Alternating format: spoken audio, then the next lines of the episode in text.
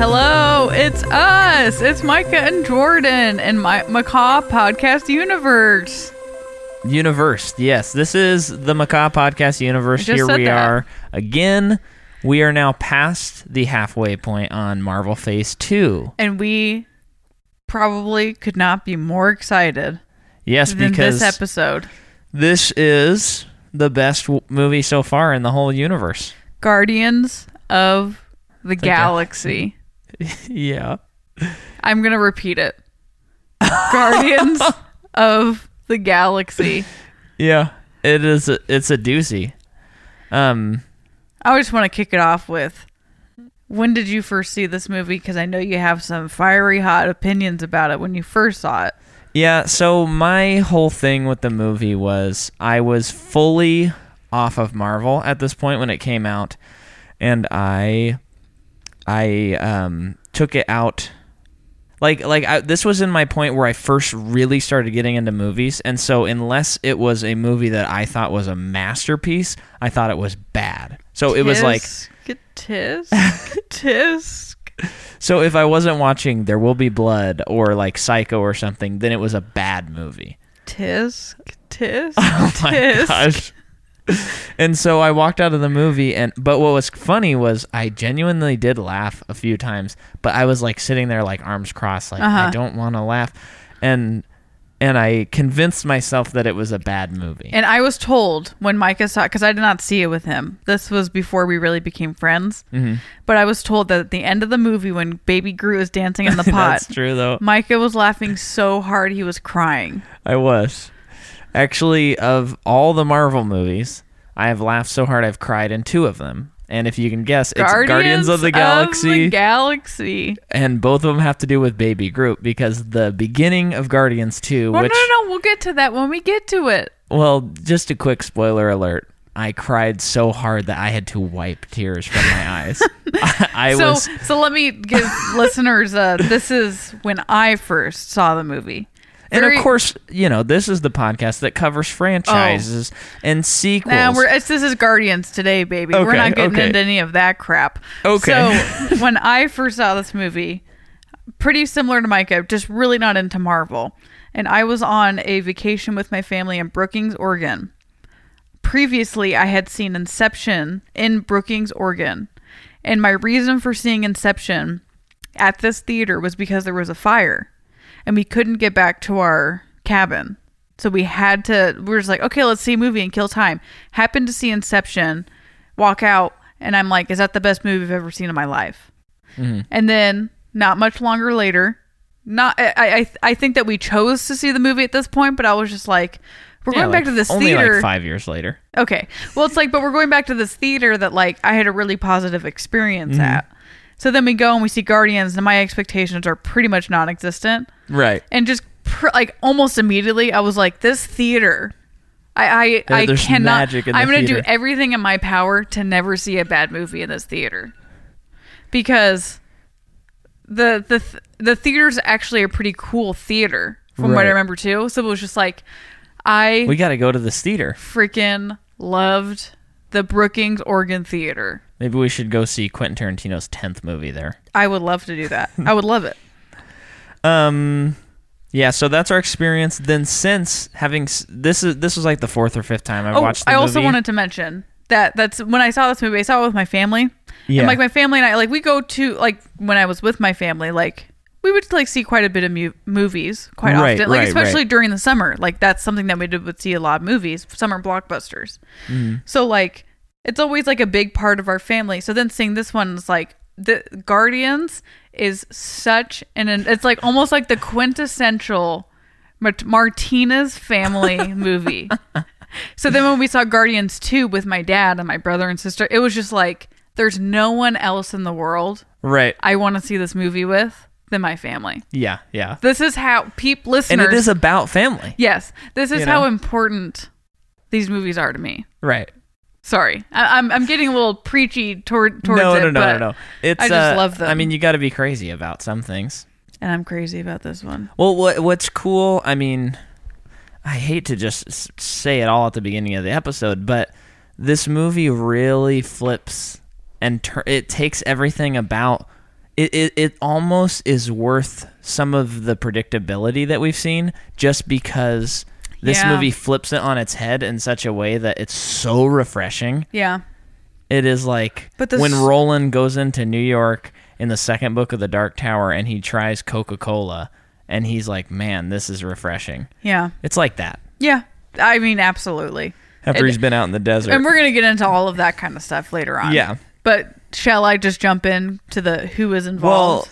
the the the other thing I wanted to mention is it's it is kind of odd that um this is the first so as we know Iron Man wasn't a huge Marvel character previous to the movies. He was still a big part of comics, but he wasn't what he is now. Um, Incredible Hulk, he was pretty big. Everybody knew who the Incredible Hulk was. Um, what are the other movies? Captain America, huge, one of the pillars of Marvel. But up to this point, they haven't really ventured outside yeah. of the standard yeah. comic books of like people we would know besides Iron Man, but even him, he's still a pretty major character. Mm-hmm.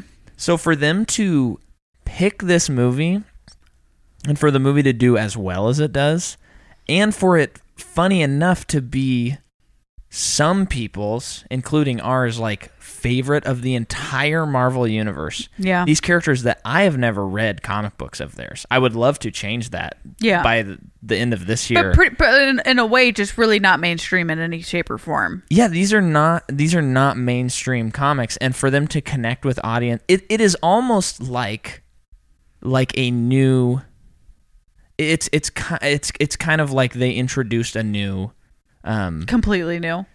a, a completely new thing like an original story Mm-hmm. almost And what's what's great about to a it mainstream audience is like w- w- with all of the other superhero movies that we've had so far, they're very grounded in Earth, yes and this yes like is an Earth for maybe five minutes, maybe.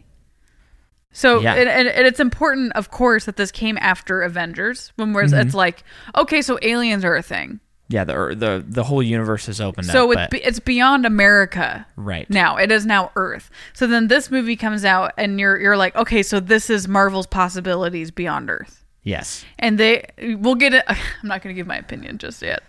well get i into think it. everybody knows your opinion already anyway, so I'm just going to jump right into who's involved. okay So you got James Gunn who directed it. okay what are some of his credits So in 2006 he does a movie called Slither, which c- there's so many times on IMDb I haven't clicked on that movie to see what it's about. Uh-huh. And we got to watch it, Micah. Elizabeth Banks is in it. Really? Yeah. I, that title really And throws me off. The guy who plays Yondu, I already Michael Michael Rook. Yes. Or, yeah. He's in it. It's it's like considered a comedy sor- horror sci-fi. okay. So it's like this almost like this plague that takes over people, turns them into zombies. But like the pictures I was scrolling through, it's like beyond kind of zombies. They're kind of also turned into just like weird mutant things. Okay. So it just seems like a fun spin on the genre. Okay. That- I that- just that's saw. the I think very the cover basic has sense. like A, person woman in a bathtub. and and then there's like things coming into a bathtub. So I assumed it was overtly sexual, yeah. and so I've kind of written the movie off. But Mm-hmm. and I don't know anything about that kind of stuff. But I was just looking through pictures, and it, it looked there was this one picture that just looked very funny, mm-hmm. but very um, almost gory okay, at the same time. maybe like a Sam Raimi kind of Yes, vibe. so like very into seeing it. okay. We could even make it one of our bad movie nights. Well, maybe it's a good movie. I'm Then just what saying. would we I'm do? just saying. You know, no risk. Yeah. Um. Anyway, so then after so that was in 2006. Okay. So then you have Super in 2010. Shut up, crime. Yes. Tagline of the movie: Starring. Rain Wilson. Yes. And also. um, don't tell me, don't tell me. Uh, uh, oh crap, what is her name? She's in Inception. She's in Umbrella Academy. She's in Juno. Oh. Oh, it does have um, it does have Liv Tyler in it. Yeah, I forgot about the other and person. Kevin Bacon, I think. Yes, and Um, Michael Rook. Rook. Oh, okay. Um, oh my gosh.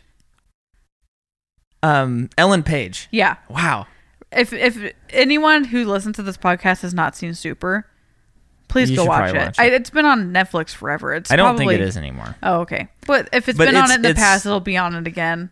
It's very funny, and you can see why he writes the way he writes with Guardians because the whole idea is Rain Wilson uh, wants to become a superhero, and so he becomes one, and he, he just throws wrenches at people. It, it's it's just uh, for like as if you listener wanted to become a vigilante, Mm-hmm. but you have nothing to pr- you have nothing to do, you have no skills. Yeah. What would you do? You'd probably throw a wrench at people. Yeah. And if if you haven't seen it, maybe skip ahead 15 seconds because my favorite scene in the movie is when he's in line at the theater and someone cuts him and he leaves, gets puts on his suit, comes back with a wrench and beats a guy I think to death I don't know because he to does an death. injustice. He, or in his mind, he counts that as an inju- injustice, or like to within an inch of his life. And I was laughing so hard when I It- watched that. It's it's truly a crazy movie. yeah, it's it's just It's very worth it's funny. worth a rent. Oh yeah, Um. So then after that, he has done movie forty three. which I think is multiple people. That's kind of like a Yeah. collaborated Have you movie. seen the Metascore on that movie? Yeah, I don't count those kind of movies as movies for a director. I 'Cause know. he directed I, like I, a I scene. know, you I know. I know. But the meta, the movie has an eighteen Metascore. Woof, That's bad.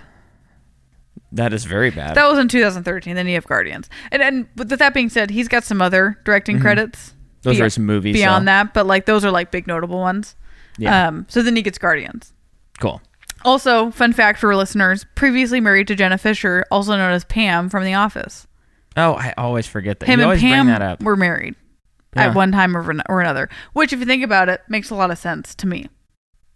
Just based on the very limited knowledge I know about both these people. Um, okay. Okay. So then I'm also going to get into Chris Pratt, Okay. who plays Star Lord, who Yes. also plays Peter Quill, same person. Um, Who? he he is in nine episodes of The OC. Mhm.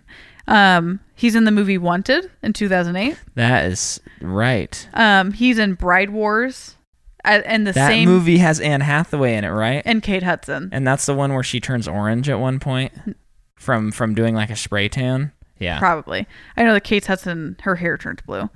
But then, like, a lot of color changes. in same that year, movie. same year, uh, Parks and Rec stars, and he's Andy Dwyer. Hmm. He steals the, the heart of the nation. Yes, Everyone loves Andy. big old big old fat doofus. Yes. And then that's 2009. Mm-hmm. Then you have Moneyball 2010. Oh, What's Oh, yeah, your he's a baseball player, What's your number to, in 2011, which stars um, Anna Ferris, Anna or Anna, Mm-hmm. who is his like I, I'm assuming that's how they met and they got married. Oh, okay. They're not married anymore, but like Yeah. they got married. Um, and then Zero Dark Thirty 2012, Yep. and then I'm remembering all these every time I Right. say it. and then her. I guess he's in her in Don't remember 2013. Me neither. And then Lego Movie, Mi- Lego Movie, and Guardians is the same year. Interesting. That's crazy. What a big year for him. Mm-hmm. So okay, so then that's Chris Pratt. By the time he's in Guardians, more than anything, people are like Andy Dwyer's in a Marvel movie. yeah. That's that's where he's at. Then you have Vin Diesel as Groot. Yeah. This is the only acting credit I have cared to put down. Well, it- he's in Fast and Furious. The only the movie he did He's in The before Pacifier. The movie he did before this movie was Fast and Furious Six. Okay. I'm scrolling now down to Bradley Cooper. There's a very funny if you look up Vin Diesel uh, doing the voice acting for Groot. It's very funny because he's wearing like uh, w- uh, Sunglasses. he's uh, the aviator glasses. Yeah. And he's in a room and he's doing it. And I mean, props to him. he's smi- he's smiling as he's doing yeah, it. he, props to him because it is great. I mean, Groot is awesome. I love Groot so much, but it's I think it's the just kind of goofy looking. The craziest part to me in watching those is realizing that that they didn't have to change his voice very much. Yeah, his voice is that low. It's I'm Groot, but without sounding strained like I just Without sound. start sounding like uh, Sylvester Stallone. yeah, Um, he'll make an appearance in the next Guardians. uh, yes, true. Um, so then you have Bradley Cooper, and he's got quite an extensive list of stuff. I'm just Yes. gonna plow through it. And To- my flaming hot opinion, I'm gonna say it, and I'm gonna stand by. it. Even if you include A Star Is Born, I personally think that Rocket in all of in Avengers in Guardians of the Galaxy is his best performance because it is so transformative, and he has become my favorite character in the entire cinematic universe. Let's see if you still agree with that after I go through this list. Okay. I just think that he really captures something special and he's got great comedic timing and until I watched the video of him doing it, I could not hear his voice. and this is coming from a guy who didn't know it was Bradley Cooper until I told him. Well, I mean, I knew it was. I thought Bradley you didn't Cooper. know that. No, I knew it was Bradley Cooper. I Anyway. just couldn't hear his voice in it. That's His- what I was saying. His first acting credit is Sex in the City, 1999. oh, okay. I stand totally corrected. My favorite okay, performance. okay. then he's in W- Wet Hot American Summer, 2001. Wedding Crashers, 2005. Failure to Launch, 2006. Alias, 46 episodes in the show Whoa. Alias. Crazy, starring as as Will Tippin. You probably know that. I've never seen that show. I've Micah only seen like three episodes. Micah was a huge fan of that show. I watched three A episodes. huge fan for three episodes of that show. I Um, wasn't a huge fan. I just my and first then- crush was Jennifer Garner. He's That's all in- that this comes down to. he's in Yes Man. Uh, then he's in He's Just Not That Into You. And in the same year, he's in Hangover and All About Steve. Hangover is 2009. what like launches his career. Yes. into the public. But as you can tell before that, he he was like I the think in a romantic way comedy guy. yes. Um, This makes him like this suave, cool guy. which is that, funny like- because I just don't find him that attractive. I, I think that he's Oh, got he's like an attractive He's man. got charisma, yeah, and I think that works for him more than his looks. But that's a personal. That's a Yeah. per- personal. although in A preference. Star Is Born, certainly not attractive. Okay, have not seen it. Then in 2010, you have 18. 2011, Hangover 2. I can't 2012. believe they made three Hangover movies. Yeah. it would be an all-time ho- comedy classic if Oh, there we was could just cover one. that. We are gonna have to cover Um, Hangover two. and three. 2012, Silver Linings Playbook. Mhm. 2013, American Hustle. And then you have Guardians. And then Crazy. you have Guardians. What a crazy career! So then you have Zoe Saldana, who plays Gamora, Green Girl. She her first acting credit is Law and Order in 1999. Then you have she's in Drumline, starring Nick Cannon, in Okay. 2002. Then you have she's in Pirates of the Caribbean: Black Pearl, 2003. Terminal, starring Tom Hanks. She's in Star Trek and Avatar in the year of 2009. And then Columbiana in 2011. Yeah, Um, the words, I only wrote that down because her and Bradley Cooper star in that together Oh. in 2012. And then Star Trek Into Darkness and Out of the Furnace is both in 2013. And then she's in Guardians. okay. So even her, she is very, very established before this movie. A lot of that is lesser known. I mean, of course, Avatar is the highest Avatar grossing and movie of Star all time. and Star Trek. Yeah, but a lot of those in between. Well, I guess never mind. Ta I revoke what I said. She's in a lot, Micah. Yeah, Um, and I even skip over stuff. yeah. Um, and then you have Dave Bautista, hmm who plays Drax, who is just so lovable and wonderful. Great. Um, he has, you know, before when the when it was announced that this guy was going to be in this movie, and that he's a WWE fighter, I was just like, oh, how good can this person be? But then I heard, oh, I never confirmed this, but I'm just going to say it because it's fun. I, I I heard and slash read somewhere that like he was so excited to earn the role in this Marvel movie that he immediately took up acting classes. Great. Um, so it just shows his passion Yeah. for this this character and for this franchise. So you assume like, oh, if that's when he finally got into acting classes, he's got to have like six acting credits. He has 70. With that being said, most of them are WWE acting credits. Right. So, so things that I wrote down. I don't know why they would call real wrestling acting, but I guess that's I know, just isn't me. that odd? That's very odd. Um, in 2006, he's in an episode of Smallville. I'm sure he's big and he breaks things. Probably. Yeah. And then he is in the movie Riddick, starring Vin Diesel. Oh. 2013. that's a series as well. Um, did I say 2013? That sounds wrong. I don't think it. came out Whatever. In 2013, but no, I don't. I think it's 2003 or something. Um, and then whatever Um, goes through a ton of stuff. He's in Guardians. Now he's been in Blade Runner. Now he's coming out with a movie with uh Kumail Nanjiani that already came out. that already that already came out. Yeah. Oh, okay. When the podcast is out. Oh, okay. Wink, wink. We didn't So record this ahead Dave of time. felt that this movie really just puts this guy on the map. yes. He's absolutely. great. So then I'm well, a, and and let me let me hit you with this. Um, I think that something that's kind of special about this movie, beyond the others, I, I th- more than any of the other Marvel movies, you can tell that everyone on the team, i- including Nebula as well, Mm-hmm. and even all the Mm-hmm. supporting cast, everyone is having so much fun with their roles. No one I mean, I could be wrong and they're tricking me, but it feels like no one is doing this for money. That's I know that they are, Oh yeah, but yeah, I it know. feels like everyone's just like, I love this. I love this script. I love this character. Like you're talking about. Well, with that makes me Dave- think, Dave, like- like trying to get acting lessons. It just feels like everyone was so into giving this movie a hundred percent. well, that makes me think of what kind of production James Gunn runs. Mm-hmm. So like maybe in a in a big part because of his production.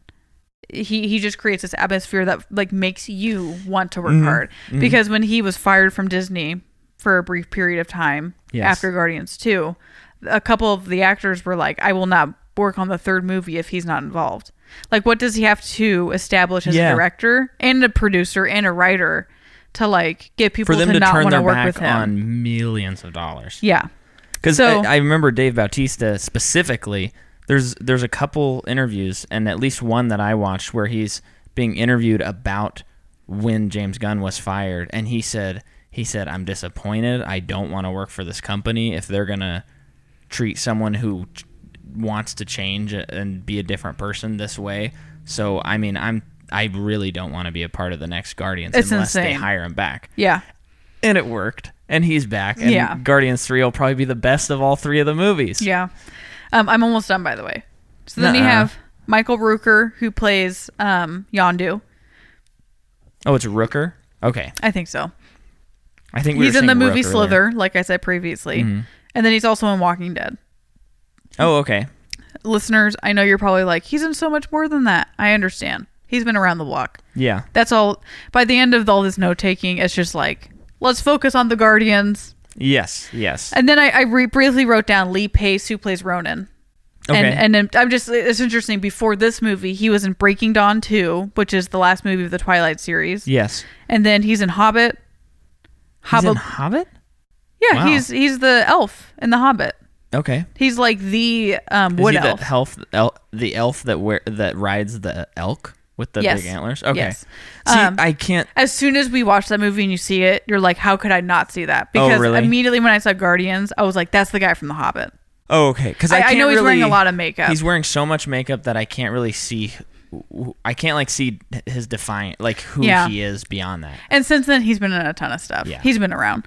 And then he's also in The Desolation of Smog in 2013. yeah And then the same year Guardians comes out is the same year that uh, Five Armies, battle of the five armies Battle of the Five Armies, comes out. That's gonna be so crazy when we whenever we cover Lord of the Rings. Yeah. because we're gonna have to just do all six, right? As like one What? big series, Maybe. because it's just it's such a fall from grace. Because those That fir- would be interesting. Lord of the Rings is amazing, and then the Hobbit movies are or just do we do The Hobbit first? no. We have to go. Pr- I I've decided we got to do everything in production order because Okay. that way we can track the the progress, and it makes series like X Men and um. And the Alien series like easier to cover Oh, because that's you don't true. have to figure out like when to Just watch what movie. listener, get ready for some long episodes. Yeah, when we those get to Hobbit that. episodes, and I've never seen Battle of the Five Armies. Me neither. Because I was so upset with Desolation of Smog. But just so- Lord of the Rings in general, because we, I'm saying this right now, I'm pledging this to the listener. We're doing extended version. Oh We're yeah. not doing non-extended crap. It's extended or go home. Except for the Hobbits, we're doing normal theatrical. We're doing normal versions theatrical release because for the I Hobbit. can't do more than that. Okay, is that all of your notes? yes. Wow, we are. It, Get ready for a long episode here today too. So, uh, written by James Gunn and Nicole Perlman, but uh, so so Nicole Perlman. This is the first woman in the series that is credited with something beyond an acting role, or like a. Producing. I, there might have been one producer earlier. I think you mentioned that last time. Yeah, um, but but um, no writers or directors that are female yet. So that's kind of interesting. Um, but Nicole Perlman uh, wrote a draft, and Gunn rewrote it all. And he said that there was no Walkman and pretty much completely different. But then Gunn was quoted saying, "But the WGA sure likes the first writers a lot." So he kind of claims that they completely scrapped her script. So she was kind of interesting though because she was given um A ton of awards. oh Oh, I was just briefly looking at her um, biography.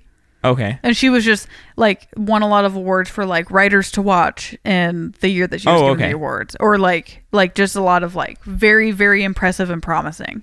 Oh, okay. I was gonna say that she, she uh, Marvel came to her, wanted her to write a script, and they they put a bunch of projects on the table, and she chose Guardians, and she had an opportunity to do a bunch of other ones, Interesting. and I think Marvel is kind of like, what you want to do that one, the like unknown one. Um, music is by Tyler Bates, who plays uh, in a band, the Marilyn Manson band, or has played, Okay, and he does the so he's music. into makeup, like he he's used to that kind of thing. He must be. Uh, he he did the music for the John Wick franchise, all three of them, uh, the Wat uh, Watchmen and 300. Love it, love it. Okay, Okay, you that don't. make Do sense? you love 300? You're I saying- loved it when I was a teenager, and I Okay. loved gore. Okay. Um, Today, probably no. not. Uh, cinematography Ben Davis. He did Dumbo, Doctor Strange, Seven Psychopaths, and Three Billboards did Doctor outside Strange? Ebbing, Missouri. okay, Um, and the cinematography in this movie is really nice. that's why I'm kind of confused with Doctor Strange because I was just not impressed. Hmm, I think you might be wrong on that one. We're gonna fight for. When I know. We get to that yeah, one. Jordan's not super into Doctor Strange, and I'm not like crazy about it, but I think it's a pretty cool movie. I think they had a lot of fun with the concept. I think they. Well, never mind. I'm not gonna talk well, about it right now. We'll get there. We'll Yeah. get there. But um, I don't remember the cinematography specifically, but especially the s- like the scenes where they're like running through the city as it's morphing was just Oh, that's so cool. that's cool. That's cool. But I mean, just like colors, just colors and all. I'm not talking about special Mm-hmm. effects. Okay, we'll bar it. Let's fight about it right now. Uh, this movie came out August eight, uh, August first, two thousand fourteen. It's produced by none other than Kevin Feige. Um, Who? domestically, the movie makes three hundred and thirty-three million dollars, one hundred seventy-six thousand six hundred Wait, dollars. what's the budget? Uh, production is one hundred and seventy million. So this movie did very well. Yes. Um, but I think later I have a note that says that there's it actually costs more to make. So put a pin It on still that one. profited quite a bit. Worldwide, the movie made seven hundred seventy-three million three hundred twenty-eight thousand six hundred twenty-nine dollars. Now, can you take a guess? So, again, to set the stage, this this is this is really Marvel sticking their neck out. This is Yeah. like the first time that it's like it's not one of the sequels. It's not a wide known character. You could consider this as the first risk that they took. well, I don't think it's the first risk they took, but it's one of the after like establishing what they've established. This is the first like. That, risk that's what I beyond mean. that. That's what I mean. Um, but could so there are 23 movies in the franchise. Okay. Take a guess at where this ranks in the box office. Hopefully. Oh, box office. In the box office. oh, I don't know. Take a guess, No, I don't know. please. Like, I mean, I hope it's number two, right after. Oh. Oh, I'm not. I'm not including. it's hard to. It's hard to not include Infinity War and Endgame. So let's go with number four, Okay, no, Oh. which I know it won't. way off. Uh, It's a very low. it's not very low. This uh, It's a very- it's in the number middle? 11. It's Out number of- 11 So very out middle. of 23. So it's it's above half, which is just it's crazy. That's above like well-known characters and Yeah. sequels. Um, should be number four. It's the it's the third highest grossing in the Phase Two movies. So it's What's the only first? it's Iron only Man three? below Avengers and Iron Man three. Oh, okay, Um. okay. So then It's below Avengers. Avengers: Age of Ultron. Okay. Yeah, I mean it's Avengers. It's gonna make more money than Yeah. a solo movie. Um. Brian Muir, who sculpted Darth Vader's and Stormtroopers um, masks, uh, worked on the film Oh, cool. Do you know what he did specifically? Like character I don't design, know what he did. probably. Okay. specifically. Um. David White did the makeup. Um, White and his team created upwards of 1,000 prosthetic makeup applications and 2,000 molds of different colored aliens. That's a quote from Wikipedia. It's fun, listener, to look up um, just like makeup application videos of the characters Yeah, because they're all time the lapse. Nebula one's crazy, and It's, the it's Yondu very one. crazy, and it it's just so fascinating. It, even though even though there's no audio, you feel like you learn a lot when watching. Mm-hmm. Yeah, it. and and it is kind of crazy looking at you know Yondu, Nebula, Drax, and seeing how practical their Yeah. look is. Yeah. It's not really digital. The only digital thing that I remember in watching those is Yondu's the top of his head Yeah. because he has that thing in his head. There But was even- a tiny bit even of the like skin that's around it. No, yeah, but I'm is- just is saying- prosthetic. you can see a tiny bit of like slivers of green, which Yeah. you you j- uh, just know that it's just used when it's, when it lights up. yeah, it's so cool. Yeah, Like- and yeah, it's cool. It, it it's it's very it you know when you compare that to like Iron Man suit, where it's like now Robert Downey Jr. Well, not anymore because he's done, but you know in the later What? movies he doesn't have, like he's not wearing a suit Yeah. at all, and the suit sometimes does look really good, but sometimes it doesn't look that good. I wonder if like And these This movie- these like costumes and makeup look so good. well in a movie that uses so much CGI because it is in space. Mm-hmm. I wonder i- if a fun part for them was just like, okay, what can we do practically? Yeah. Uh, Well, and I, I think it, what's cool is the the effects in this movie, the the spe- the like totally CGI stuff. Most of it is very colorful, and it's um, it's like kind of cosmic and psychedelic and kind of out there. Yeah. So having the other stuff very real and grounded, like, is a really nice juxtaposition. And it's very pleasant to look at. So do you have anything on the sound on um the music? Uh, Just in no. terms of compilation? No, I don't. Okay. I I know. Well, actually, no, I do. I do. Yes, I'm getting there. I got I got a lot to get through. Okay. Um, the div- so this is another quote. Um, director of photography Ben Davis used Arri Alexa XT cameras for the film, saying, "I'm traditionally a photochemical fan, but going with the digital format was the right way for this movie. The Alexa provided the right look for the particular film." During the opening scenes in the 1980s, Davis chose JDC Cook XT AL Crystal Express anamorphic prime lenses because they had more anamorphic artifacts and aberrations, which he felt added something. Davis used spherical Panavision primos for the rest of the film. Addi- additionally, Davis worked closely with production designer Charles Wood in order to achieve the correct lighting looks to each scene. Dealing with two fully CGI characters forced Davis to shoot scenes multiple times, us- usually once with the reference for the characters and once without them in the shot. Oh, interesting. Pretty, Interesting. pretty interesting. now I'm curious about when we get to the second movie. If it that changes, Yeah. Me too. Yeah, I was uh, gonna say Nerd. that same thing. We're nerds. yeah. Well, that's why we made this podcast. Yeah. Um. So f- a fun thing. Uh, Sean Gunn, who is Yes. in the movie, he's Yondo's right hand man. Yes. Um, is the onset rocket. So Yes. um, Bradley Cooper is not there while they're filming. He just goes to the recording booth, records his lines, and then Sean Gunn acts him out on set in a little. Like in terms of motion capture, Um, I Er think there's a basic amount of motion capture. Yes. so he would 'Cause be the you can- person to do that. it was hard to find footage that had him. I thought it would be easier to find. I was looking. But Oh, we did around. see a stand-in, and it was obviously not him. Yeah. Because the person was very short. Oh, I don't. I didn't see that, but Oh, I but saw remember one we- where he's. It was the scene where they were walking in that slow motion, like right before the big battle scene, Uh-huh. and uh, Groot obviously was uh, there was a, a guy in a green suit, Yeah, and then you had a little guy who and is a- who is Christian Godlewski? Oh. is the onset group. So then you have the a little guy who you're like, that's definitely Rocket. Oh, And okay. it could, it could not have been Sean Gunn. I just know some of the f- one footage I saw. He was like crawling around on the ground. So That makes sense. So how tall is the Groot guy? I, I don't remember. I didn't. I Um, didn't write that down. Believable. Sorry, kiddo. Um, it went over budget to two hundred thirty-two million point But dang. three. Um, but they got a rebate from the British government of thirty six point four. Good for them. Don't know what that means or how that works. Um, when For choosing, using our country, you get this much money back. yeah, I guess so. Um, when choosing the songs, Gunn revealed he started the process by reading the Billboard charts for all the top hits of the '70s, downloading a few hundred songs that were semi-familiar ones you recognize but not be able to name off the top of your head, and creating a playlist Cool. for all the songs that would fit the film tonally.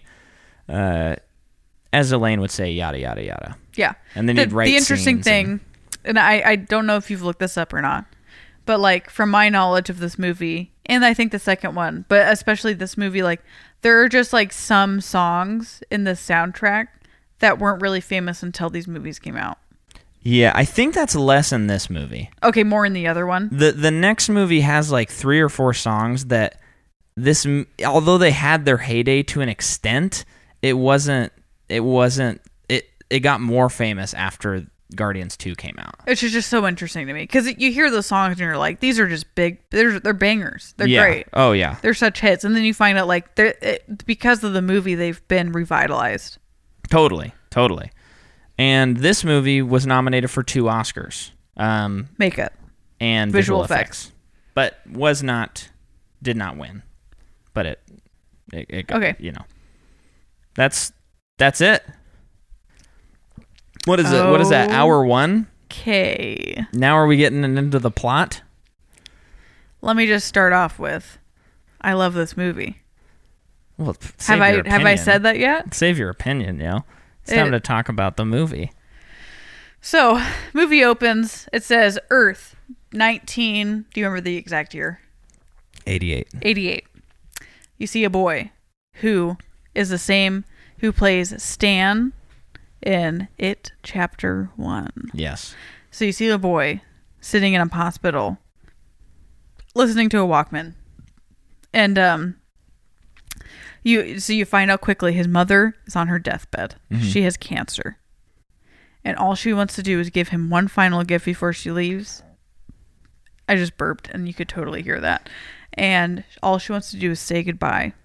He can't say goodbye. Well, you can't grab her hand. He can't grab her hand as she's asking him for it.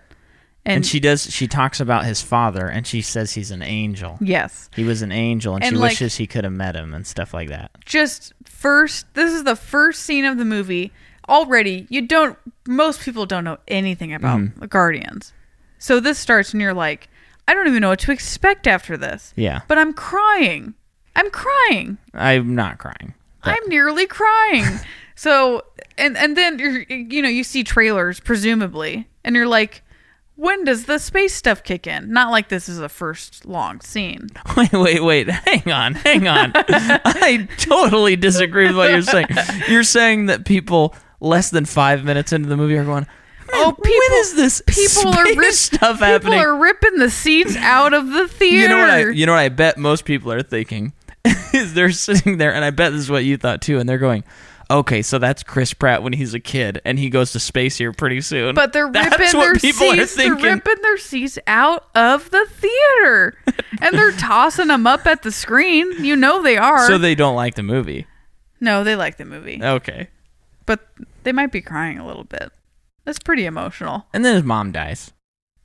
Well, spoiler alert. And he runs outside and he's all sad and he's crying and he's got the gift with him. And, then he's he is beamed, up, Interesting that we both said that exactly and you're the like, same. "Whoa, what? Where's he going?" Uh-huh. Or or you or you're thinking probably going to space. The movie is starting. That's probably what people are thinking as they're ripping your th- their seats up. yeah. but not and- throwing them at the screen because they're still they're just enraptured in what's Yeah. going on. And then I'm I'm taking over this next scene. Fine. Because the next scene it's it's it shows this planet and it says like the year or something. I'm just gonna cut in saying best opening title sequence of all time. of all time? No, that's not true. One of the best of all time. Yeah. Best in Marvel for sure. One of the best of all time. Can you at least agree with that? One of. sure. Okay. Sure. I'm done. Um. So he, we see, the the music changes and it's it's very like intense and stuff. And see this this is why the movie is so good. This is why the movie is brilliant. Is this scene? This is like the thesis of the film. So it comes in and you're like, okay, here we go. And in it, as my first viewing, and I think every time you watch it, you kind of go, here we go again Mm-hmm. another Marvel movie. Got to start the plot. Here we go. So he lands on this planet, and there's rain going everywhere, and he goes into this temple, and you see that it's Chris Pratt, and and he's even like he he takes off his mask, um, which is a cool But technology. what's fun is, is is immediately there's just so much world building without Yeah. saying any words. yeah, And th- that's what's so great about these movies, like Guardians One and Two, is, Uh-huh. is the world building without having to explain it, and you just understand how it works. yeah. Continue. And and they have like like for like his mask is what it's showing what the civilization was before it was destroyed because it's an abandoned planet that yeah it's on. yeah. And so there's a lot of cool technology, and they're already establishing right off the bat. To someone like me, they're like, "This isn't Star Wars technology. This is a different kind of technology." Okay. Because to me, it's Something like I've never thought of. before. anything outside of space in space i'm always like is this star wars or is it real life because Oh, that's, that's that's how it something I've always never thought of. that's how it always feels to me and this one has a very distinct look and feel that's not that doesn't feel like star wars or I something wonder- you'd get confused for star wars It's important to establish that. i think it is because otherwise it's Interesting. a, it's it's a little it it can feel rip-offy if it has a star wars vibe to it and it's in space So, what's a rip-off Star Wars thing that you've ever seen? um i couldn't give you any examples off the top of my head Uh, So it's just something that's in the back of your mind, though. Yeah, and uh, uh, maybe everyone's succeeding at it. I just it's one of those things that I look at and there's a certain like look and a feel, and if they do that, sometimes it can work in their favor, but sometimes it's like uh, okay. Interesting. I've never, ever in my life, have ever thought about that. Would it be like um I mean probably probably something similar similar would be no, I was I was going Like to say turning like Lord of the Twilight Rings into to Harry something Potter. else. Turning Lord of the Rings into something else. Oh, Game of Thrones. Yeah, I'm just kidding. that's I don't different. feel- I don't feel Actually, that though, way. I I don't remember feel that way. when Lord of the Rings did come out, there were a lot of movies that started coming out that were like sword and fantasy Yeah. movies, and you could tell it was like, ugh, you're doing Lord of the Rings. Yeah. I just want to But not clarify, in a though. I fun, don't feel that interesting way, way. about Game of Thrones. Yeah, Game of Thrones is it is its own thing. its own thing. Yeah. um, way less good of a thing for sure. well, sure, but it's not. I don't feel that way, But this isn't a TV, even though I've podcast. only seen that show once. Um. Anyway, so he walks in, and he there's even like a hero shot where he's kind of looking up, Mm-hmm. and then he puts on a Walkman, and it goes boom, boom, boom, boom, boom, boom, boom, boom, boom, boom, and he starts Anthony, dancing. feel free to play a soundbite of the song. Don't because we will get sued. Okay. But um, he um, he What if you just put the soundtrack like in spurts throughout this episode? if you want to do your own soundtrack, you can. Don't do the other one though, because then we'll get in trouble. Can't you play a certain per, like amount of the song before? I don't getting know in how trouble? it works, and I haven't. I I'm Anthony, too you scared to figure so it out. desire to Google that. If you can figure it out and make it work, you should do it. Yeah, Um, there's a free coffee in it for you. okay.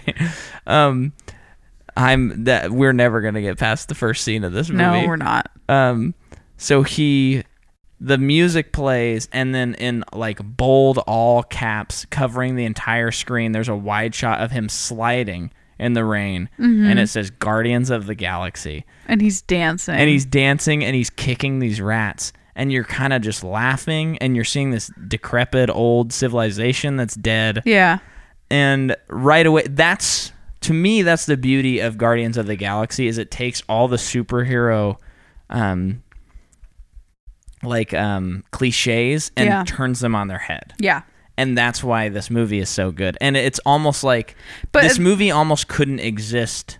It couldn't have existed before 2008 with the same impact. You're right. You're absolutely right. And I think also one thing that it does so such a great job at, and it's also a hard job to do, is it's doing that and at the same time it is clearly defining what the story is about. Yeah. So while it's making fun of those things or flipping those things on their heads, like the whole reason he's on this planet is to eh, get this orb Yeah. that he he wants to get to make a lot of money for.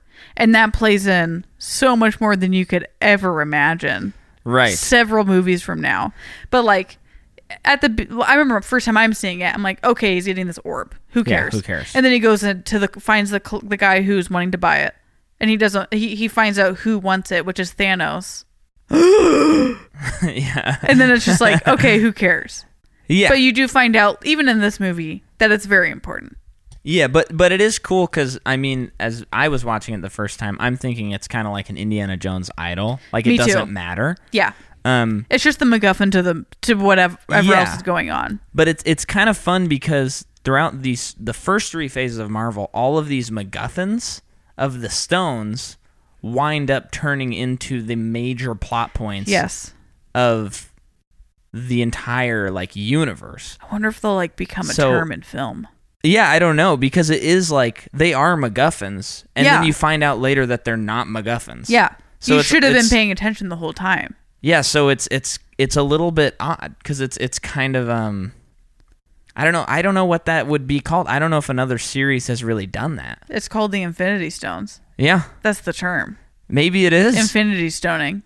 That's so bad. okay, so Chris Gauntleting. Right. How about that? Ah, that sounds Yeah. bad too. So let me just clarify first. As we go through this movie, Micah, let's Yeah. try not to, to like relate every joke that happens because it's hard not to do that yeah, that's a because good they're idea. they're so funny. But I'm just gonna say one thing that that carries on throughout the movie. That's why this is okay to say. the Star Lord. Yeah, all Chris Pratt wants, all Peter Quill wants is for people to call him Star Lord, and the whole time, no, no one just will either remember it or care. So it says a lot about his character. He wants to be someone infinitely important, and he's just a man. Yeah. No one really cares about him. So he gets this orb, and then it cuts to Gamora, her sister, and Ronan, who need the orb.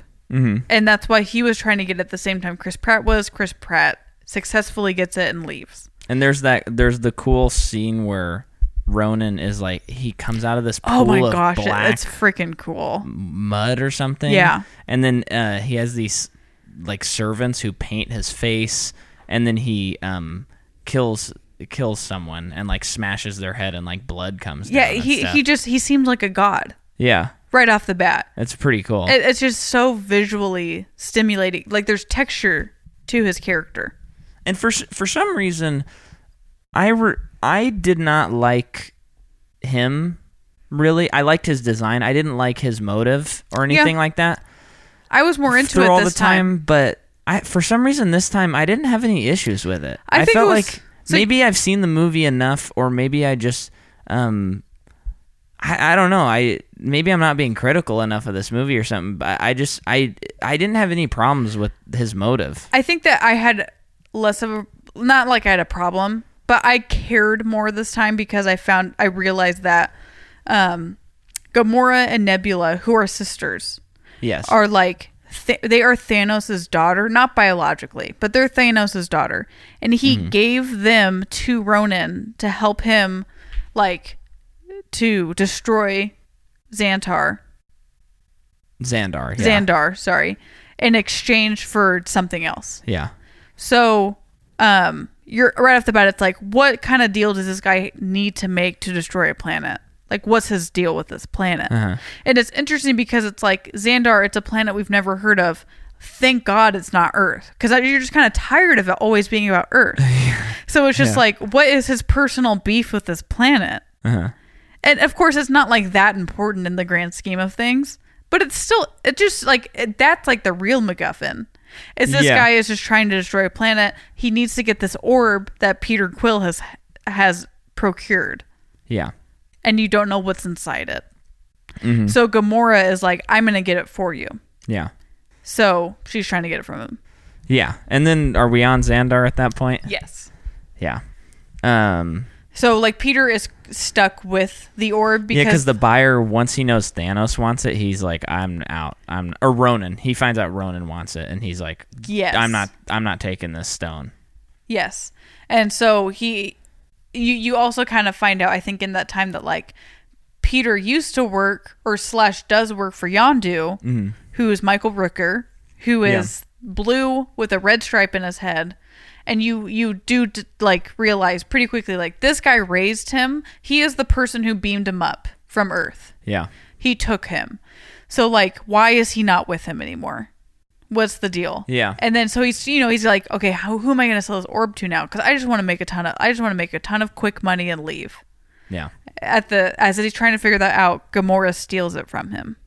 yeah. And then and then it, there's there's the fun. Like we're introduced to Rocket and Groot, and Mm-hmm. they they all get wound up trying to take the orb. Slash, like Rocket and Groot are trying to get Quill because he has a bounty on his head. Yeah.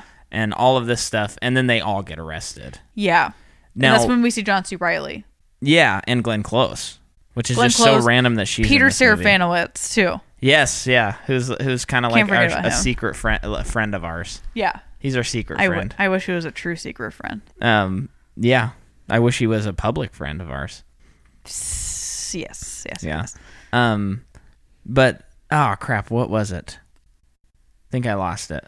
Oh, Sorry. oh, I think this movie, um, because of all the stuff from, uh, Guardians 2 with his dad and his relationship to Yondu. Yeah. I think beyond beyond the other movies and and again it could be just that I'm more attached to this material. I think that th- Guardians 1 benefits most from its sequels. And I think that's part Yeah. of why Guardians 2 is so good because it really builds upon what's in this movie and it fills in the gaps that you Yeah. kind of there there're gaps in this movie that are not gaping holes. They're just enough for you to be like, "Ooh, I'd love to for that to be expounded upon." yeah. But it also if it wasn't ever, I wouldn't be unsatisfied. It's not like Yeah. a cliffhanger. That's the that's the beautiful thing that they do in this movie that works with their world building. Mm-hmm. It asks all these questions. You don't need the answers to them. You just want to know, just Yeah. by by like sheer curiosity. Um, that yeah, I was like in this rewatch. It had been a while since I'd seen this movie, and this is like my fourth time seeing it. But like, I was not expecting to love it as much as I did. But I think that since we had been watching, rewatching all of the other Marvel movies, Yeah. it's just so clear how much better this movie is than really all is. of the ones that we have seen. Well, and and let's let's get into one of the biggest things we talked about because um spoiler alert for the audience this is the first time we did this we watched phase 2 out of order. Oh no. I hope they'll forgive us. Yeah. But the last movie we watched was Winter Soldier. Yeah. Now, I still Stark contend I like contrast. that movie, but it it does have the color palette of washed out concrete. It Yeah. just does. Yeah.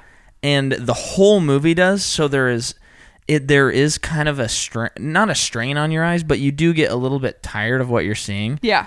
And the upgrade in visuals from that movie to this movie it is just like it is so relieving Yeah.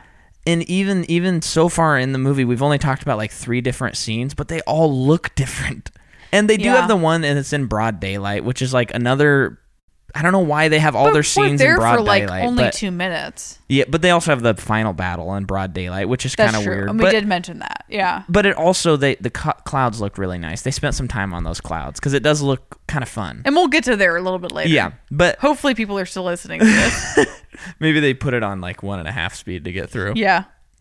but I just think that the the visual just having colors in the movie A color palette. just changes how I feel about it and Yeah. and watching it so close to Winter Soldier I mean cuz I was a little bit afraid that we'd watch it this time and of course we'd still love it but it'd still be like got to get through this movie cuz we're doing these and it was such a joy Micah and I were eating candy like a couple of girls. yeah, we watched it and like just, 5 days ago because we were like oh we'll be fine on that podcast Has it been cuz we're five days killing since it. we've seen it?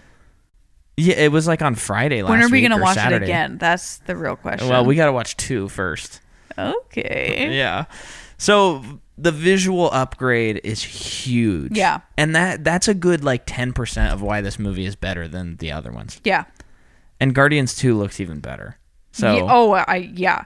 So we should mention the Stanley cameo comes in pretty early, oh yeah, Rocket's like looking at people through this device and, and he's making fun of 'em. commentating on them. Yeah, and then he sees um, Stanley hitting on this young woman, and he makes a joke about like, "Does your wife know you're out?" or something like that. Yeah, yeah. That's Um, about it. So then they get arrested and they're sent to the kiln. That's what it's called, the kiln. Yeah, but before they're sent there, I just wanted to comment on um, again, these are characters we don't know. Mm-hmm.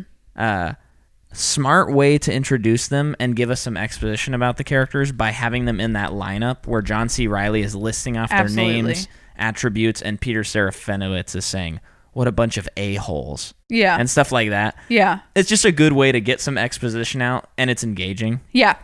I, Ta- Uh, yeah, take totally note of agree. that, script writers. That's nice. I enjoy that kind of exposition. And it, that was probably a thirty-second scene. That's l- Yeah. really all we need. And it gives to know. us enough. Yeah. we know that Gamora is Daughter like of Thanos. genetically, basically genetically modified to fight in a you know in a way. Peter, uh, he- there's a part of him that I don't think she's genetically modified. there, but there she has been Did- trained. Did, they say that? I think they said they Oh, mentioned okay. that like No, I missed parts that. parts have been changed about her to be a better fighter. Of No, I course, not didn't- to the degree that Nebula Nebula is, who is basically a robot. yeah. But um, since she has been abducted from her planet, that's all she's been doing. And I think there have been parts of her that have been changed for that. Also, Total side note. Nebula, I remember hating her in this movie. Yeah. Not the case. Totally just didn't get it, I think. Nebula, we're Team Nebula. She becomes one of the best and complex co- characters in the universe. Yeah. I think I think you really dive into that in Guardians 2. So we'll save that. Even even Endgame.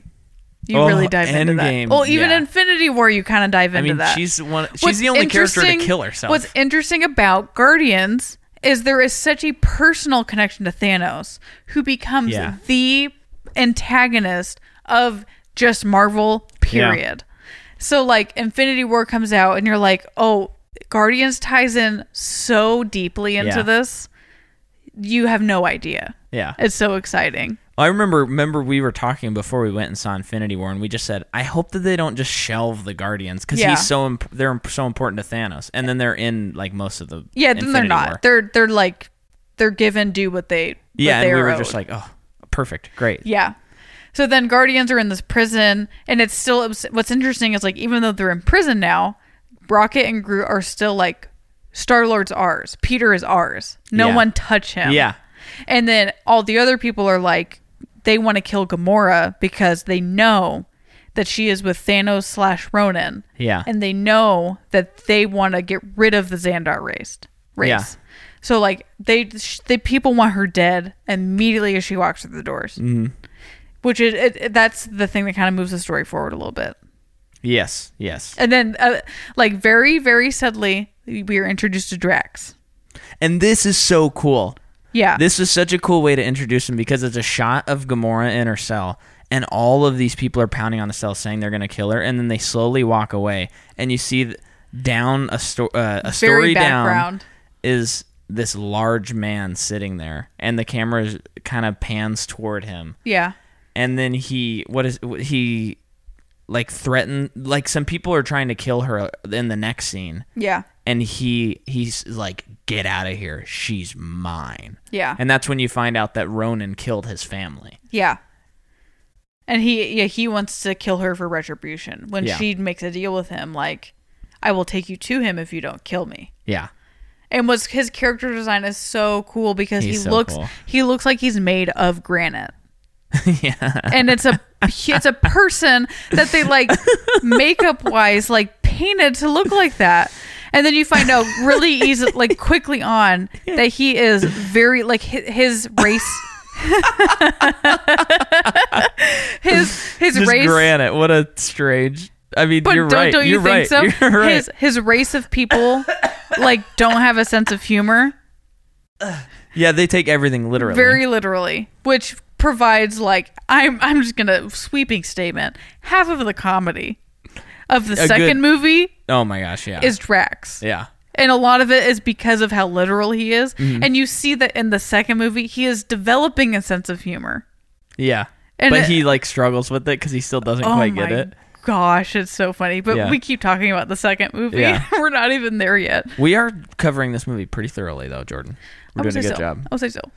this is gonna win us our potty award So then, so then, like, potty award so then, Now, so- don't forget to rate, review, and subscribe. so the um rocket groot uh peter gamora drax it not not like it's not super defined but it's like they're going to figure out a way to get out of here because they're th- in a way even when they're in behind bars of this prison th- to them it's just like we're getting out of here tomorrow Yeah. they can't keep us in here we have, we're too important we have too much to do so one of the best scenes in the movie happens, and we're like, how how what like minute mark are we in this movie? Uh-huh. How far into this movie are we? Oh, I, I don't know. Like we're, this is like almost first act still. yeah. Do you want to take this scene over? No, no, no. Go, keep going. Oh, keep okay. Uh, going. So you I have thought you were like on a train of thought, and then you just, didn't- stopped halfway I- through. I, didn't want to talk too much. Um, so you have um, Gamora, Peter, uh, and then Rocket sitting at a table with their meal, Uh-huh. and Rocket is explaining to them the plan of getting out of here. and as he's explaining it, you see Groot in the background. I remember seeing this for the first time. I don't know what you thought, but it's one of the, it was one of those experiences is where I'm watching it and I'm like I'll never feel this way again. When I, when I watched the movie a second time, you know? Oh yeah, like, So, like- a certain joke where you're like, "That was so funny, yeah. but it'll never be." So that he's funny again." explaining it, and you're really trying to listen to his to his plan because it's very elaborate. But in the background, Groot. He, he's like, you really, we really need to get this battery that's Mm-hmm. way up here. And Groot's like, I should just do it now. Like you can see the expression on his face. I'll just do it now. Yeah. So he goes up. He's trying to yank this battery out of the wall as Rocket's explaining everything, and then Drax is coming over with his tray of food. Not necessarily even coming over to them. He just has his food. Groot is trying to pull his battery out of the wall, and Drax is just looking around like, is anyone else seeing this right now? There's Yeah. a tree, a tree trying to pull a battery out of the Yeah. wall. And then right before he successfully pulls it out, Rocket says, Of course, we need to get the battery last.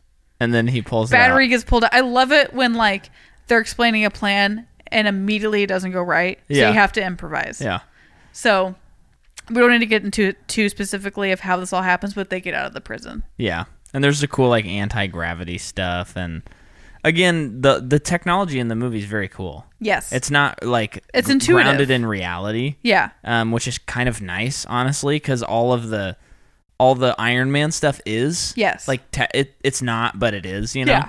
And so it's nice to have stuff that's just kind of out there a little bit. It, it's just like you see it and you're like, cool, this world works that way. I'm fine with it. Mm-hmm. And uh, the prosthetic leg thing, so good. Very, very freaking funny. Yeah. Oh, oh, and we do. This is the first movie appearance besides a credit sequence of Thanos. Just wanted to say. Oh, on and, the screen. And, and it's um it's Josh Brolin, and the first guy was not Josh Brolin. So Yeah. this is Josh Brolin as Thanos. Looks very different than he does in Yeah, Infinity War, I guess. yeah. And then as they're escaping the prison, back to the prison. Uh oh, his Walkman. Where is it? Peter's Walkman. And so he goes back, and this alien is listening to his music, and he grabs it, and he flies out by himself. And then Drax looks, and he says, "Behold," and it's the Pina Colada song. If you like pina, and he says, You are were an idiot. Once he, yeah, once Yeah, he, once he comes in, realizes yeah. it, yeah. it's so good. Yeah. Um, and then they go to nowhere, which is the the s- the dead skull of a celestial being Yeah. cool design. Love I- all of that. I remember stuff. that too. The first time I saw the movie, I was like, What? Yeah, That is like one of the coolest concepts I've ever heard. Yeah, it's and so it's just cool. like an offhand comment almost, which is probably the thing that I'm most impressed with. Mm-hmm. That it's just an offhand comment about this is a celestial being God, yeah, and that's it. yeah, I love it. I love this movie. yeah. It's it's awesome. Yeah. Um, And the why are they going here? because they're trying to sell the stone to Benicio del Toro, The collector. the collector. Yes. Yes. Um, and Groot makes a little flower for the girl as they walk Mm-hmm. by, and then uh, you know, I mean, what what should we do? What should Well, I we do? mean, we like- have like so much to go through. Pe- Peter tells Gamora the story of Footloose. He tells her the, the infamous story of Kevin Bacon, Yeah. tries to get her to dance. She starts swaying. Simultaneously, Drax, Rocket, and Groot are betting on like these alien. Basically, a, a- Yeah. like the best thing to compare it to is like a dog fight. right. So they're they're they're betting on those things. They both get drunk. Sorry, I keep touching you. they they both get drunk, and um, Gamora and Peter are ripped away from their like romantic moment yeah. to go deal with them. And Rocket's about to kill Drax Yeah. for for calling him like a vermin. What? Yeah, and this oh, is man, when we it's this is so when we dig good. into into Rocket and how his he kind of he's this creature who um like I'm trying to describe he's just this creature that's been like experimented on and stuff like that and he's so bitter about it and and so hard that he like has to make fun of other people put other people down Yeah. so that he can feel big he's like a classic bully Yeah, but throughout the movie he kind of learns to like love some people yeah. And, And- to even just try to understand why other people act a certain way, yeah to and even so understand why he acts a certain way, and it, it, it's just so, so good. relatable on a human level. when i know james gunn has said that's like the character he ha- has the most care for and Yeah. like identifies with most and stuff like that So there's definite, and you can tell because the way that that character specifically like tracks his arc and stuff, and how Guardians Two in a lot of ways is about him. Yeah. It's just like, ugh, Oh my Rocket's gosh, the it's so best. good. Rocket's the best. Um, Yeah. So Drax all- fights Ronan when Ronan well, shows Oh. they get to up. the collector. They get to the Oh, collector. it's Benicio, and he is telling him the story of the Infinity Stones. And I remember this first time I saw it. I just kind of tuned out. yeah, I don't. And I'm was like, like, oh, whatever. this is the Marvel stuff that I don't really care about. And then now it's important. It's, It's, the so classic important to pay MacGuffin attention. thing. Yeah, because he just he's explaining why he's explaining Infinity Stones in general, and then he's explaining what this one does. yeah. and you you see the power of it because Yeah. that girl tries to harness its power, and um, It is yeah. cool how the orb like opens up Yeah, I and think like uh, it's cool. separates in half. Yeah, And it's cool that we've been to the collectors. You can go to the collectors. uh, everyone go to Disneyland and go on the Guardians of the Galaxy yeah, ride. It's amazing. Mission Breakout. Oh, Yeah. it's so good. It's amazing. It's the best ride. It's not my favorite like ride in terms of how the actual ride goes, but the story of the ride and the visuals and the sound is the best. That ride was because the dropping and up and down is not my favorite. yeah. The best is like Space. That was Mountain my or favorite Thunder ride Mountain, but before Guardians because it was Twilight Zone. yeah, So that's why it was my favorite. Also, I just love the sensation of falling like that. Yeah. I Um, do like it, but it does make. Remember when but- we went last time, I, I was sick after I did it. I would have done it three more Both times. both though. times. We did it twice, and I, I had to, like, not do stuff for an hour. Yeah, that's true. It was pretty intense. Um. Anyway, yeah. So they they get out of Benicio, ben, Benicio, Benicio. they get out of Oh, it's Benicio's. getting late. um. And yeah, so Drax calls Ronan to to like to try and entice him to come here. Yeah. Ronan's coming here anyway because this is like, oh, the stone's here. I'm gonna go get it. Um. Drax tries fighting Ronan, fails Yeah. just like so easily. And then at the same time, Ronan's minions are trying to get the stone from Gamora. Yeah. Um, all this ends with Drax almost dying, and then Gamora is in space without a ship, dying, like freezing. Mm-hmm. Um, and they have gotten the stone from her. And Yeah. Peter has to make a choice of leaving her, which seems to be the only choice, or giving her his like life helmet. Yeah. And Rocket's like, you can't do that. You'll die in seconds. And you're like, duh, he would die in less than seconds because he's a human. yeah. And then he's he he sacrifices himself for her, and he doesn't die. And you're really confused when you see this first movie, and this isn't answered for a couple years. Yeah. I think for me, I was just like, oh, okay. Whatever. I think it was two, but now seeing the second movie, Yeah, because you find out he's, like, half God. you're so like, you oh, I go, could "Oh." care about that. Yeah. yeah, And you even see his dad outside of a spaceship riding it in the movie, so it makes sense that he'd survive a little bit. Um, yeah. What I, one thing I wanted to point out that I think is pretty cool, also about the movie, is the people in the movie are less heroic because the universe is so big. Oh, interesting. So how you know they're like worried about the stone, and Rocket's just like, I just want to get paid. Yeah, He's not worried about saving the universe. Yondu's like, I just want the stone because it gives me money. Like everyone's a lot of it's people are little bit motivated by more- money. yeah, and it's a little more like self interest. Their their Mm-hmm. self interests are more important, and I think that has a lot to do with like they're flying around in ships and they're they're. It's like I can't worry about every planet. I'm just gonna worry about my little ship and my friends. Hmm. And it's kind of a nice juxtaposition where as- as everyone else is like trying to save everybody else, which Yeah. is not bad in those movies. It's, It's, just not altruistic in any way. yeah, it's like in this movie, it's full of a lot more Han Solos, whereas like the other Marvel movies are a bunch of Luke Skywalkers. You know? Wow.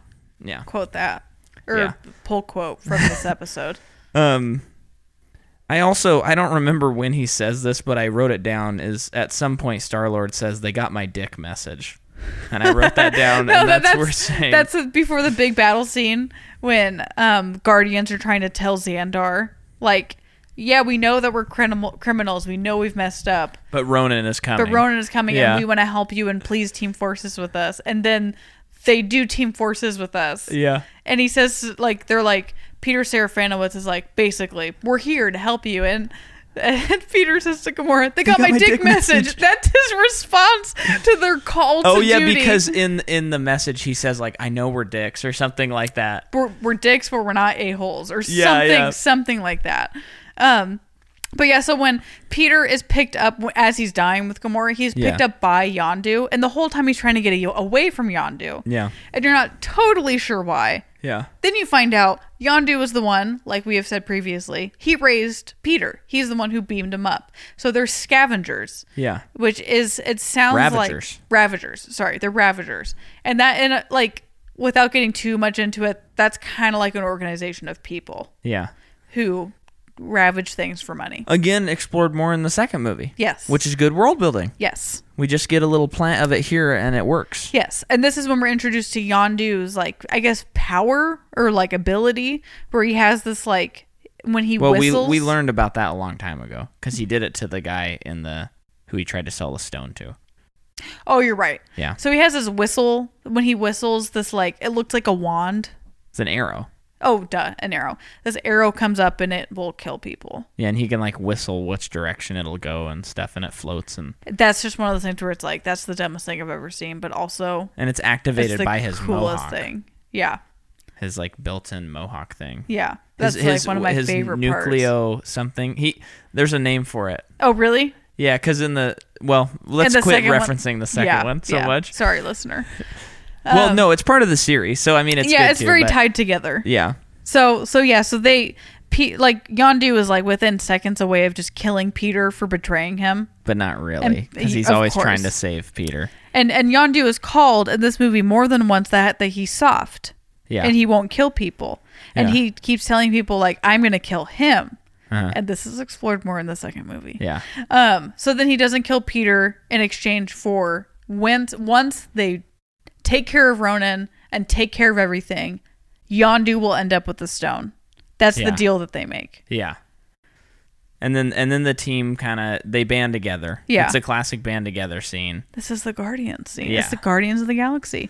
We haven't even talked about the soundtrack that much. I know. Well, it's k- it's kind of it, it just is what it is. It You- is, You, yeah. watch the movie and you're like, yeah. well, this is the- when we're hoping Anthony is putting it in a little bit, but it's Yeah. okay if not Anthony.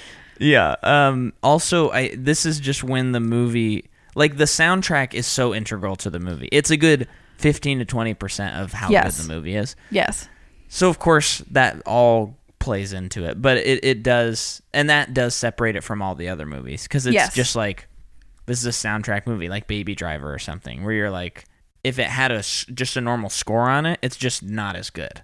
yes, It's just a movie that's made to have a soundtrack absolutely and and it also is like a character thing because it's Peter is attached to his mom and his mom gave him that music Mm-hmm. and the Walkman and that's why um uh he he like couldn't leave it in that jail cell and stuff like that. It- it's just beyond that he likes music. Yeah, it's not just there for fun. It's not just an, a fun needle drop like in Suicide Squad where they're just like, "Remember Eminem?" And and they it's just like- play a stupid Yeah, song And you or would think, like, something from oh, the this early is- 2000s. this is what ties him to Earth, and it's like no, this is what ties him to his mom. Yeah. Yeah. I'm crying already. And then we have the final sequence, which is not that long, actually. No, and it's exciting. And I, I said this as we were watching it. It's exciting because because these are all aliens. Yeah. they all have these super you know they all have these abilities that are just like something it's nothing i've ever seen before Yeah. Mm-hmm. so it's just more interesting to watch Yeah. And the, and then Xandar does that cool shield where all the all their um the Nova Corps ships line up and it creates this yellow shield. and it, it like molds itself to the ship rather than Yeah. like creating just a thick It's like a weird net band. it's like a netting. net that's Yeah. what it is so then you see also that groot you, you you really like see his powers so like there's this part where peter him groot and drax are like fighting a bunch of guys and then like you know dozens of more guys come down this ramp and groot just rams his arm Yeah. through like 10 men Yeah. and he's, sw- he's swinging them around in this corridor killing them and his response to that afterwards huge laugh from the martinez family he turns around and just giggles yeah. just like hey dad i did it and it's oh my gosh it's so funny You know what's funny? We have not we have actually not said that the only thing he says is I am Groot. We haven't Yeah. mentioned that. Um groot's actually not saying anything besides that Yeah. Um, But we I know have a what he's note saying. here that just says cinematography is so good. at So, this part in the movie, probably. I think just in general, I was well, saying the that. the one scene in particular, I think we thought was when um, Peter. Well, what? So the whole goal is to like get so like Rocket created this bomb slash gun thing, and they're like, if we fire it at Ronan, it will surely kill him. Uh-huh. And at this point, Ronan does have the inf- the the power Infinity Stone. So like they get to the point where Peter has the gun, he shoots the gun, and it's like this bomb thing that goes off at Ronan. oh yeah, and you're like, it's "It's slow over." motion and it looks so good. it's just there's so much texture and you feel like you can touch it and Yeah. feel it and so like surely they have they've killed him of course not because he has the power infinity stone yeah, which now bears a lot of weight yeah.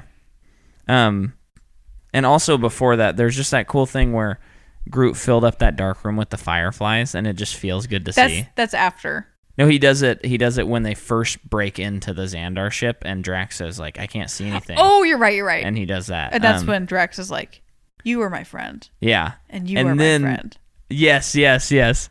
Um, and then when when Ronan stands back up, a ship comes flying through, and Rocket's like, ah, and he's riding the Oh, ship, right. and he smashes into him, and that also visually is just so good and stimulating. yeah Then the ship crashes. you know i think what's interesting because we were talking about that battle scene takes place during daytime Yeah, but most of what we see well i'd say about half of what we see takes Is in place that dark inside ship. the ship yeah. So there's So it that looks like it's juxtaposition. night. And Nebula's fighting Gamora, and she's like, "You're dis- a disappointing sister." So Nebula's still a, a bad guy. yes And it's cool that later we're gonna see that she is not gonna be a bad guy. and anymore. you you see like Gamora break bones in her, and she and Nebula fixes herself because she is mostly she's like a cyborg. yeah, She mostly is a robot, so she it is obviously you can se- tell very painful to her, yeah, but she can fix herself, right, which is so cool. yeah. Um, then they then they crash, and Groot makes that like wooden ball Around pro- everyone. to protect the Guardians. And Rocket's like, "You're gonna die," and he's kind of crying. And then And the I'm fireflies crying. come out. Yeah. and that and it's a actually like really moving moment. I Yeah. I sh- I was tearing up when we watched it this time. I sh- I shed an actual tear Wow. watching it. because he is just sacrificing himself and he's been pretty even though he's like a bounty hunter he, he's he's like a pretty altruistic being Yeah, and he just is kind of like he loves his friends Yeah. that's enough for him yeah, i am groot you know yeah. um and they crash and, And, then Groot is gone. and groot's gone We He's didn't shattered mention- it's so cool the the set design how there's just all those st- twigs everywhere And So Rocket cool. Rocket's sobbing and picking up twigs. Ugh, yeah But we didn't mention before, like probably the moment they became the Guardians of the Galaxy is when Peter was telling his plan, his quarter of a plan, yeah to everyone, and they were standing in the circle, and they all stand up, right and Rocket stands up and is like, "Okay, we're all standing up now. Who cares?" like a bunch of idiots so that that's like Yeah. the moment they become the Guardians of the Yeah. Galaxy. So yeah, so then so then Groot sacrifices himself and, be, and like dies. yeah And then Ronan's still alive throughout all of this because he possesses the Power Stone yeah and he's about to destroy Xandar. Completely. And all he has to do is just like set down his rod and That's like it. speak it. And then and then uh, Chris Pratt jumps up and he goes, "Ooh, child, things are gonna get easier." And he starts dancing and he's like, "Now to you, Gamora." And she doesn't dance and he's like, "Subtle, I like it." And then he keeps dancing a little bit more. And then the guy's like, "What are you doing?" And he goes, "It's a distraction, dummy." yeah. And then Rocket He shoots calls him, him like turd bucket or yeah, something, it's something like weird that. like that. And then he shoots him. They grab the with stone. with that big gun thing. Yeah. yeah, they grab the stone, which is really visually cool because everything turns purple. Oh, it's so cool. And they then like all grab parts of them hands. come out. Yeah. And then he he says he like destroys Ronan. Well, then, then like the the cool part about that, which comes into Guardians too, Ronan's like, you can't do that. You're a human. How But can you he's do that and not half God, baby." and not be disintegrated? Yeah, Don't talk about him being a half god. We haven't even gotten to Guardians too. yeah. We're talking about the whole series, yo. Okay, fine. Oh, oh, okay. dead air, dead air. um, yeah. And then they they save the day. Xandar saved. They're all Yes. saved. Groot does this dance, and it's the best thing ever. It's Mm-hmm. So one, newsflash, uh, uh, Rocket plants Groot and Groot comes back. yeah. I I thought I had read that um that James Gunn did say that it is like a different version of Groot though. It's not like the same exact Groot. Interesting. But it's like a f- it like a tree. It's like you got a branch and now From you, this the one tree. That's yeah, not the it's same not tree. like he's the same Groot. that's interesting. Yeah. Um, I like that. It's but then you you like so they defeat Ronan and John C. Riley and Glenn Close, who are part of Xandar. Like you have been exonerated of all of your past crimes, Yeah. and we have also replicated your ship. Yeah. And then they go away to They leave Ain't together. No mountain high enough. Oh, oh, but- but like yeah. So like the the movie, th- like early on in the movie, you see that the the present that Peter's mom had given to him as a child, he had Right. never opened. Yeah. So at the end of this movie, he finally opens the present, and it's volume two, mixtape volume two. Yeah. And the movie ends with him starting the mixtape. Uh-huh. And like, how are you not crying at this point? Anyone, please. It's great. Yeah. It is it's a great movie. And and it's like, It's the best so far that we've covered. yeah, and it's like they're Of the leaving series. Yeah, and it's leaving, and I don't remember if it's Gamora or Rocket or something, but it's like, so what are we gonna do? Like, are we gonna do something good? Or are we gonna go do something bad?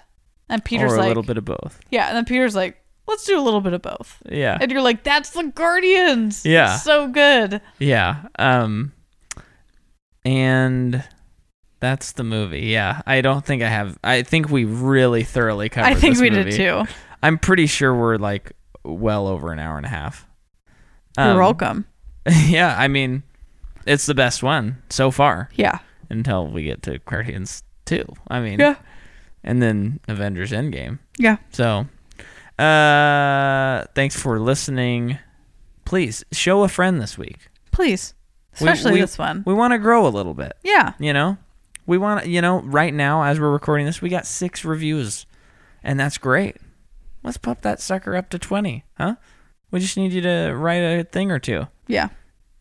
Anyway, next week is is it Avengers Age of Ultron? Yes, it's Avengers Age of Ultron. You would know I would not. We're we're almost done with um phase 2 and then we're going to announce what our next series is going to be and it is a doozy. And it's not a doozy like Mad Max where we were like, "Oh, we're just going to ra- rant and rave for 4 hours." It's a doozy like okay, I don't know but if it's anyone things can guess it. it's things that everyone will You I- I- hear it and you're like, of course. Yeah, you'll have seen you'll have seen at least the first two. Yeah. Everyone who's listening to this has seen the first two. Yeah. Um and also actually if you're if you want to know what it is, comment uh, re- make a review and guess. And and if you want to suggest what one of our future ones should be, We're you open can to suggestions. you can leave that comment Yeah. there as well. Um cuz once we finish phase 3, we don't know what we're going to cover after that. So we need to we need maybe some voting or something. yeah. Anyway, shut up, Mike. But thanks for listening to this and taking this ride with us. Yep. See ya. Bye.